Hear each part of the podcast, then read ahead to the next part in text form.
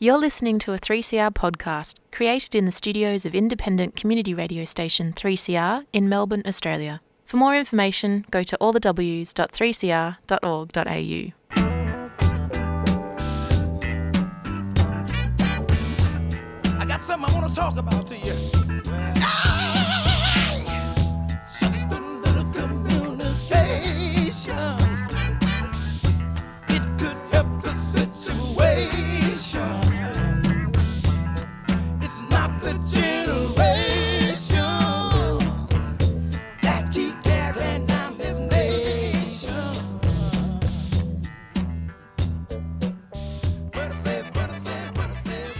You're on 3CR, and that music means it's time for Communication Mixdown.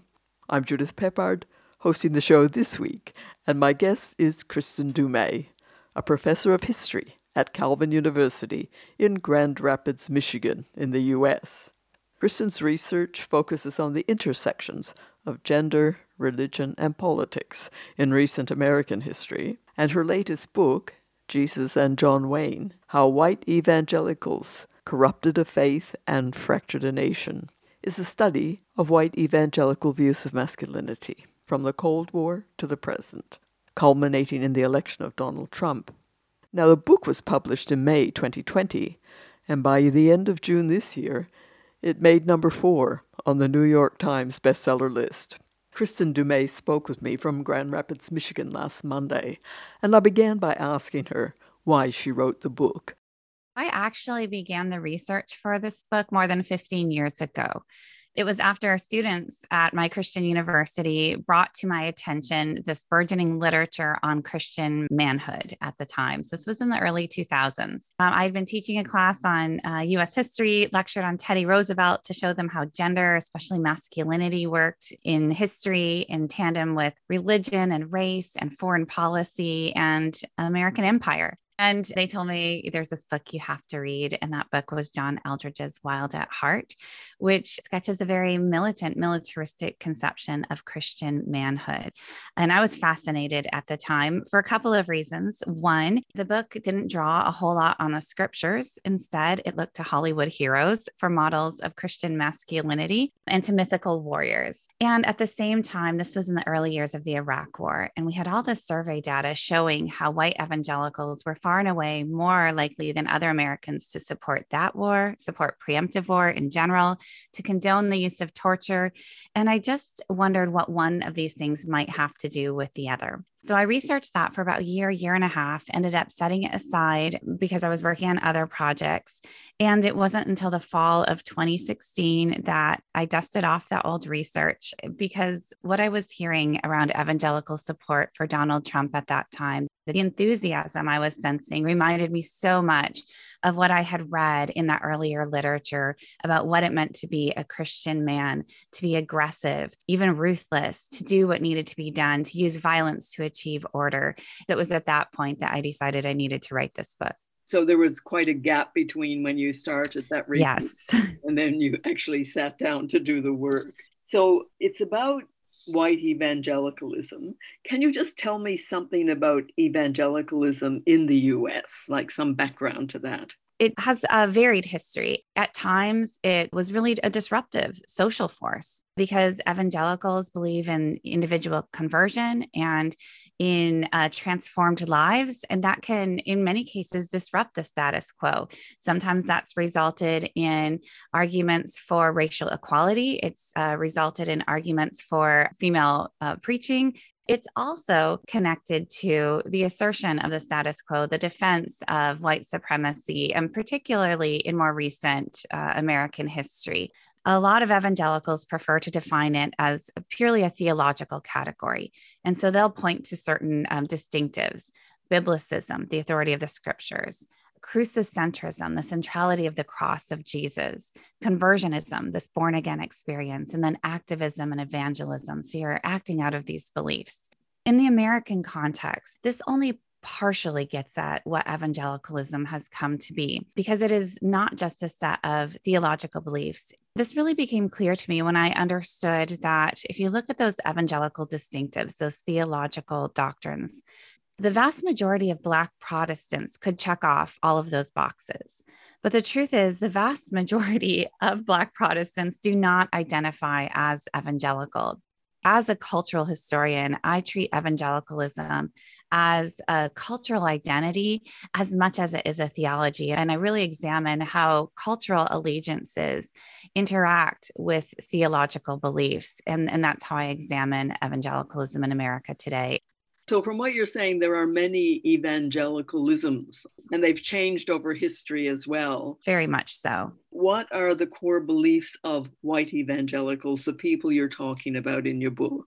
Conservative white evangelicals emphasize gender difference or gender traditionalism, advocate for patriarchal authority and female submission, tend to, in significant numbers, embrace Christian nationalism, the idea that America was founded as a Christian nation, that America has a special role to play, that America must be defended. So, those are kind of some of the core beliefs.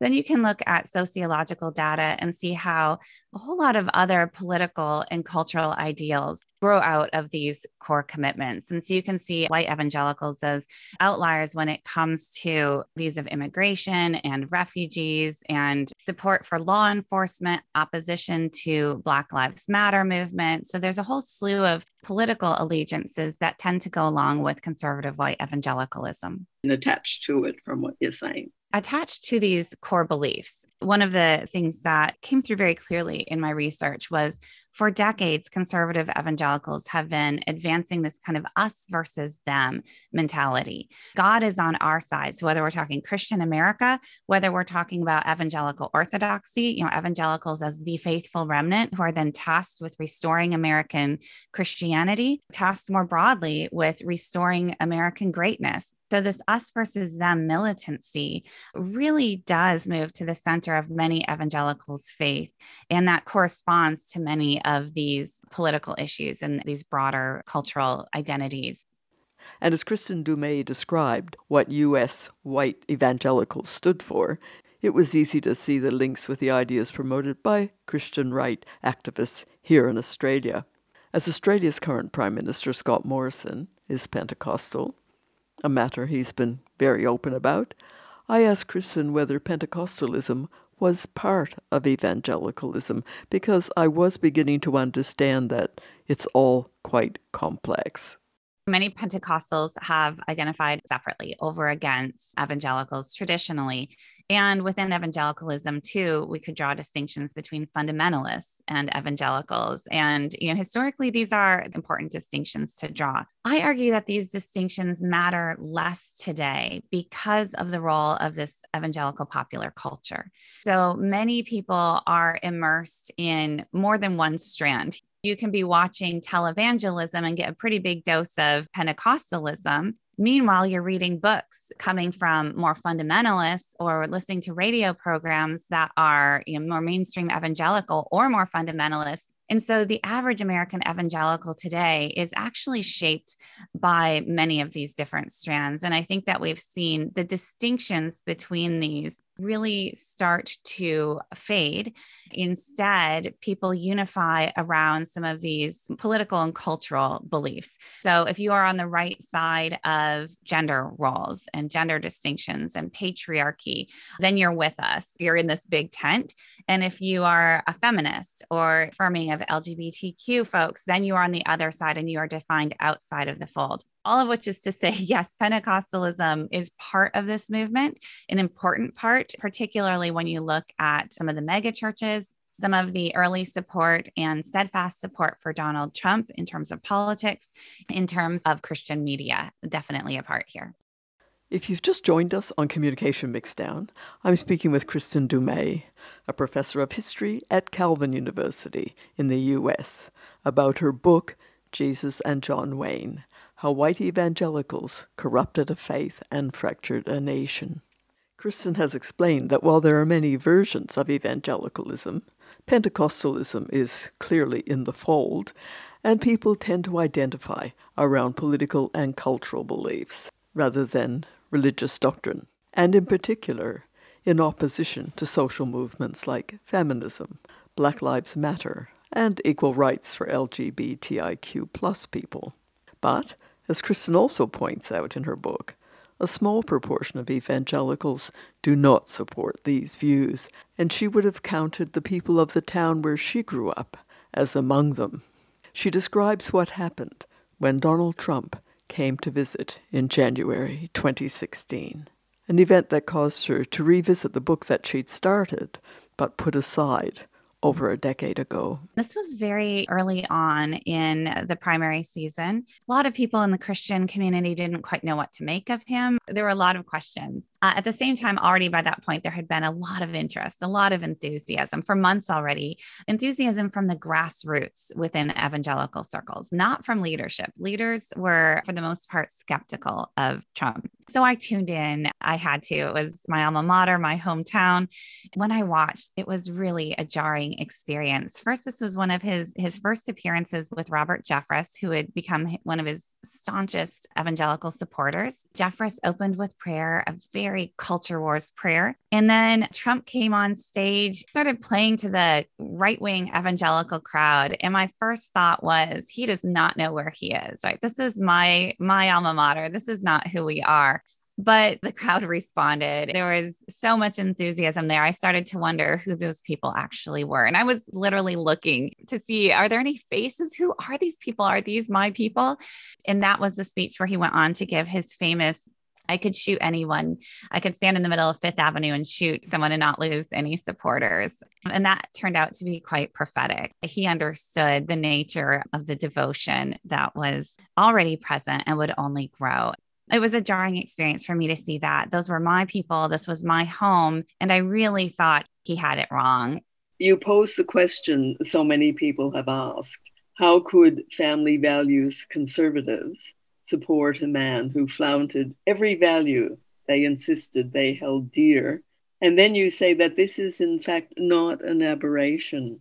By the time Trump had arrived, conservative evangelicals had already traded a faith that privileges humility and elevates the least of these to one that derides gentleness as the province of wusses. So that's from the introduction. yes. Well, let me first say I started the research long before I started writing this book. And in the ensuing years, when I set it aside to work on other projects, I didn't stop paying attention to many of the men who had been promoting this very militant conception of Christian manhood.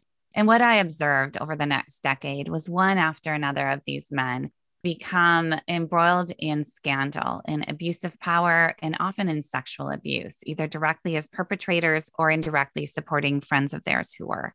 So, in the days after the Access Hollywood tape release, when Donald Trump was on camera joking about assaulting women, that really the attention of the country and I think the world turned to white evangelicals who were by then October of 2016, who his strongest supporters, they were his base. You know, what are they going to do? Um, surely family values evangelicals cannot support this man now.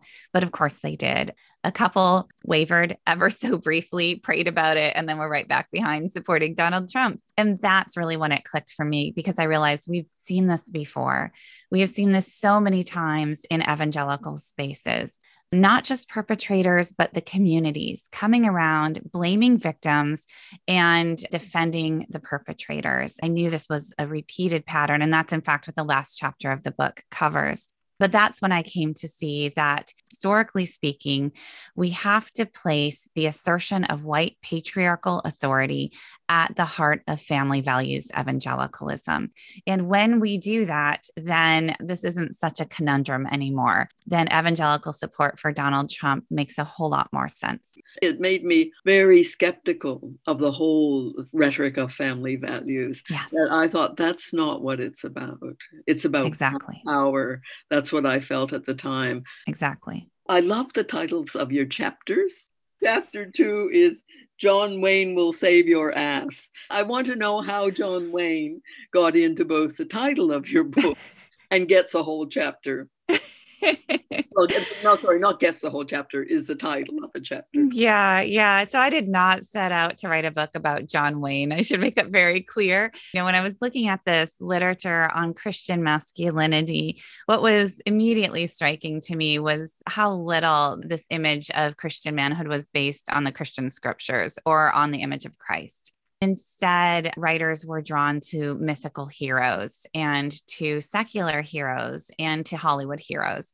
Mel Gibson's William Wallace from the movie Braveheart was a huge favorite in the early 2000s but also figures like Teddy Roosevelt, like General MacArthur, General Patton, random cowboys, soldiers, and the actor John Wayne kept popping up. And this was interesting to me because John Wayne was not particularly known for his uh, Christian lifestyle, very similar, in fact, to Donald Trump today. But I came to see how evangelicals were drawn to these secular heroes precisely because they had not been formed by traditional Christian virtue. You know, think about the fruit of the spirit love, joy, peace, patience, kindness, goodness, gentleness, self restraint. These were not really the ingredients for the warrior heroes that they were drawn to. So instead, they went outside of their tradition. They embraced secular icons of masculinity, that essentially undercut some of the core teachings of Christianity. Things like love your neighbor as yourself, love your enemy, turn the other cheek. They embrace secular models and turn them into models of Christian masculinity. And in doing so, change Christianity itself so that ultimately the Jesus of the Gospels gets remade in the image of these secular warrior heroes. And that's the corruption that I'm talking about in the subtitle of the book. John Wayne is a symbol of that. He's by no means the only warrior hero, good guy with a gun that evangelicals are drawn to, but he really symbolizes this appeal. And I'm interested in the consumerism that you've talked about, the evangelical culture of consumption. What do you mean by that? When evangelicals kind of banded together in the 1940s in the National Association of Evangelicals, before that they had been kind of scattered and they felt like they didn't have the influence that they needed and wanted over broader American culture. They knew that popular culture was going to be key to this. And so they dreamed of having magazines with subscribers in the tens of thousands. And they knew that radio was going to be key to reaching the masses and Christian publishing and Christian bookstores. They had all these plans. And what's remarkable as a historian reading these in the sources is, is knowing that within 15 years, they will have achieved these beyond their wildest dreams. So within evangelical spaces, this consumer culture becomes absolutely critical. Thousands of bookstores, even in the smallest towns, right? My little hometown in Iowa had one bookstore and it was a Christian bookstore. It's an incredible distribution system where Christian publishers can get their products into the hands of people across the country these products tend not to focus on theology so much because that would uh, splinter the market. Methodists are going to differ from Lutherans, are going to differ from Pentecostals. So instead, they tend to focus on Christian living, how to be a Christian wife, how to be a Christian man, how to raise your children. Radio, same thing this becomes an incredibly formative influence for generations of American evangelicals. They are deeply formed by this consumer culture. These books are selling in the millions. This ends up shaping evangelical identity. Kristin Du Mez, a professor of history at Calvin University in the US. And if you've been with us since the beginning of the show, you must be wondering by now how Kristin's book, Jesus and John Wayne, How White Evangelicals corrupted a faith, and fractured a nation, has been received in the U.S. And that's coming up right after this message.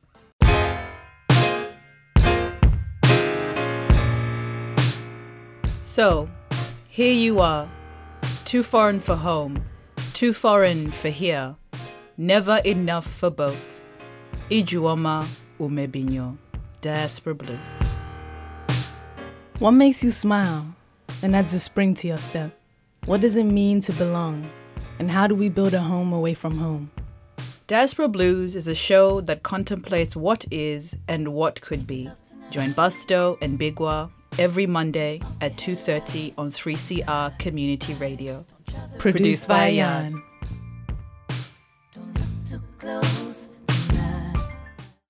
You're on 3CR, and it's great to have your company on this chilly Melbourne evening and we hope you're managing throughout another snap lockdown. In the first part of the program, Kristin Du Mez told us about why she wrote Jesus and John Wayne, how white evangelicals corrupted a faith and fractured a nation. I asked Kristin how people had responded to the book, particularly in the evangelical community. So many have written to me and said some version of this is the story of my life, but I never understood how all of these pieces fit together. And thank you. And the humility with which so many conservative evangelicals have received this book is frankly astounding to me. Um, many of these stories in this book were actually new to my readers who felt they knew this culture, they knew the people so well and never understood this side of things. So it's really been an amazing response among evangelical readers, which isn't to say there is no pushback. Interestingly, much of that is coming from more secular spaces. Uh, there are some conservative religious folks who are not fans, but the vast majority have really embraced this book, as far as I can tell. In the embracing of it, are they seeing a need for change? Absolutely. And so many readers have said, you know, not only are they seeing for the first time what they were a part of, what they participated in, also what they were complicit in. A lot of them had been sensing things are off when I read the scriptures and then when I get caught up in the, the religious right, this is how you vote and this is how you should treat your neighbors, there had been a sense of disconnect. And this book just maps it out exactly how we got to where we are now. And it deconstructs some ideas of, you know, quote unquote traditional, traditional values, God ordained gender roles throughout all of time. One thing that history does very effectively is it kind of pokes holes in those theories and says, actually, much of this is of rather recent invention. Let me show you how this came to be. And that brings people to a space where they can ask, as Christians, is this where we want to be? Is this faithful to our understanding of the scriptures? And if not, what do we need to do to change it? I'm thinking of the moment that this book has come into because what we have is a change in administration. The Biden administration is a major change. This book is coming at a time where the conversation is happening so many individuals in these churches are asking, is this who we want to be? How did we get to where we are now? That said, on the institutional level, I'm seeing a lot of doubling down. I'm seeing the power of conservative donors and constituents. I'm seeing, in many cases, reentrenchment and radicalization. People are saying, hey, no, we need to deal with these issues. We need to confront our own complicity in this. And they try for maybe months, maybe years Many of them end up losing their jobs, getting pushed out, or just walking away. And then those institutions stay every bit as conservative, if not more reactionary than they were before. And that's really what I'm seeing right now. I would love to be wrong about this, but I'm not seeing much change in terms of the evangelical movement writ large, even as I'm seeing many individual evangelicals either walk away from the faith or embrace a very different understanding of evangelicalism. I'm just wanting to ask how it felt for you writing this book. Was there a tension, on the one hand, between your commitment as a historian to tell the whole story as best you can, and then as a practicing evangelical to protect the brand? One of the reasons I ended up setting it aside was first, I had to finish another book and I had three kids. And so there was other things going on.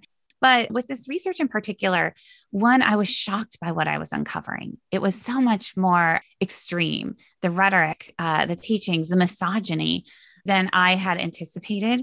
I had a really hard time figuring out was this a fringe movement? On the one hand, these books were selling millions of copies. It didn't seem fringe, but it did, right? The, it was it seemed extreme. And so I wasn't sure as a Christian myself if I should be shining this bright light on what might be the darkest underbelly of American Christianity.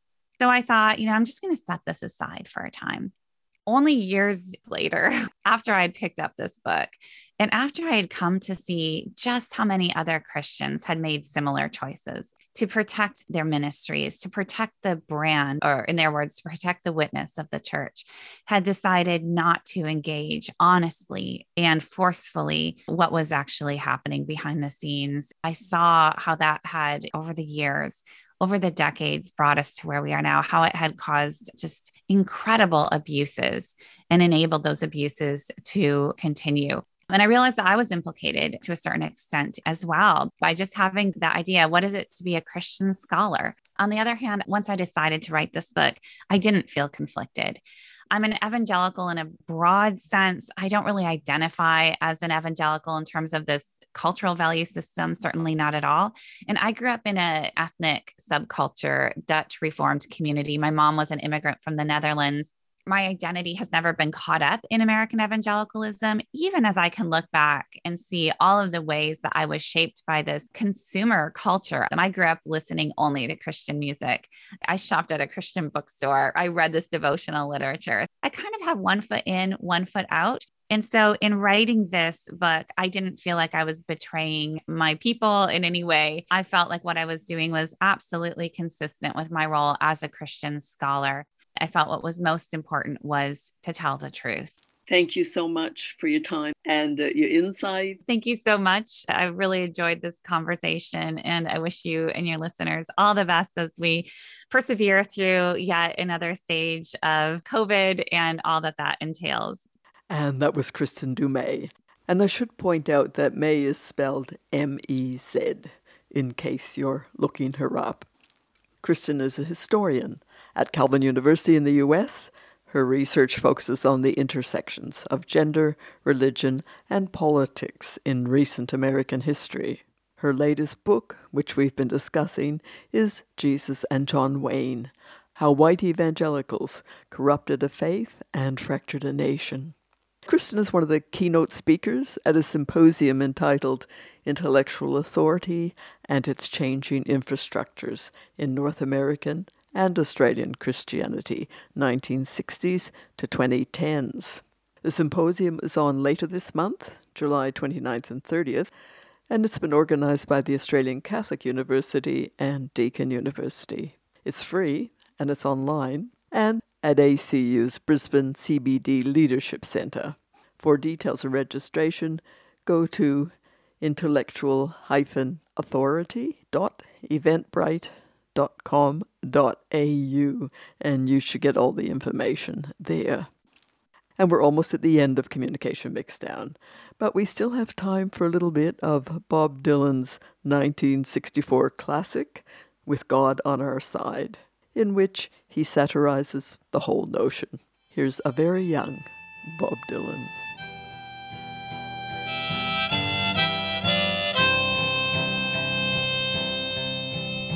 Oh, my name, it ain't nothing. My age, it means less. The country I come from is called the Midwest. I started and brought up there the laws to abide and that the land that I live in has God on its side.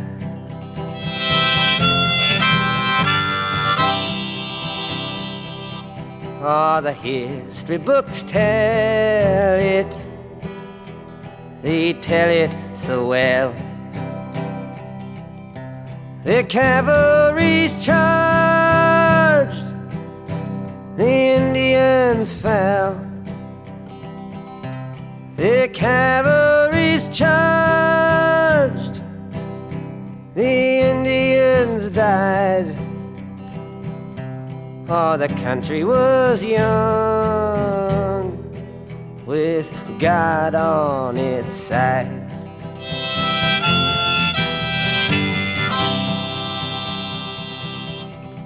The Spanish American. War had its day, and the Civil War too was soon laid away, and the names of the heroes I was made to memorize with guns in their hands and God on their side.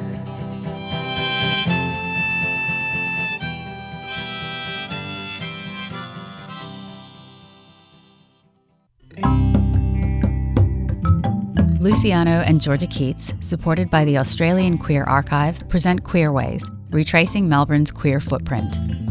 Queerways is a community art project that maps the queer history of Melbourne, combining our community's stories and voices, past and present, into a permanent interactive record of being queer in Melbourne. Visit www.queerways.melbourne now to record your story in queer history and explore our city's untold history.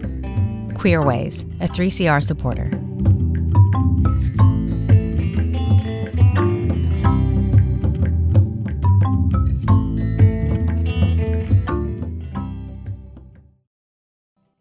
You've been listening to a 3CR podcast produced in the studios of independent community radio station 3CR in Melbourne, Australia. For more information, go to allthews.3cr.org.au.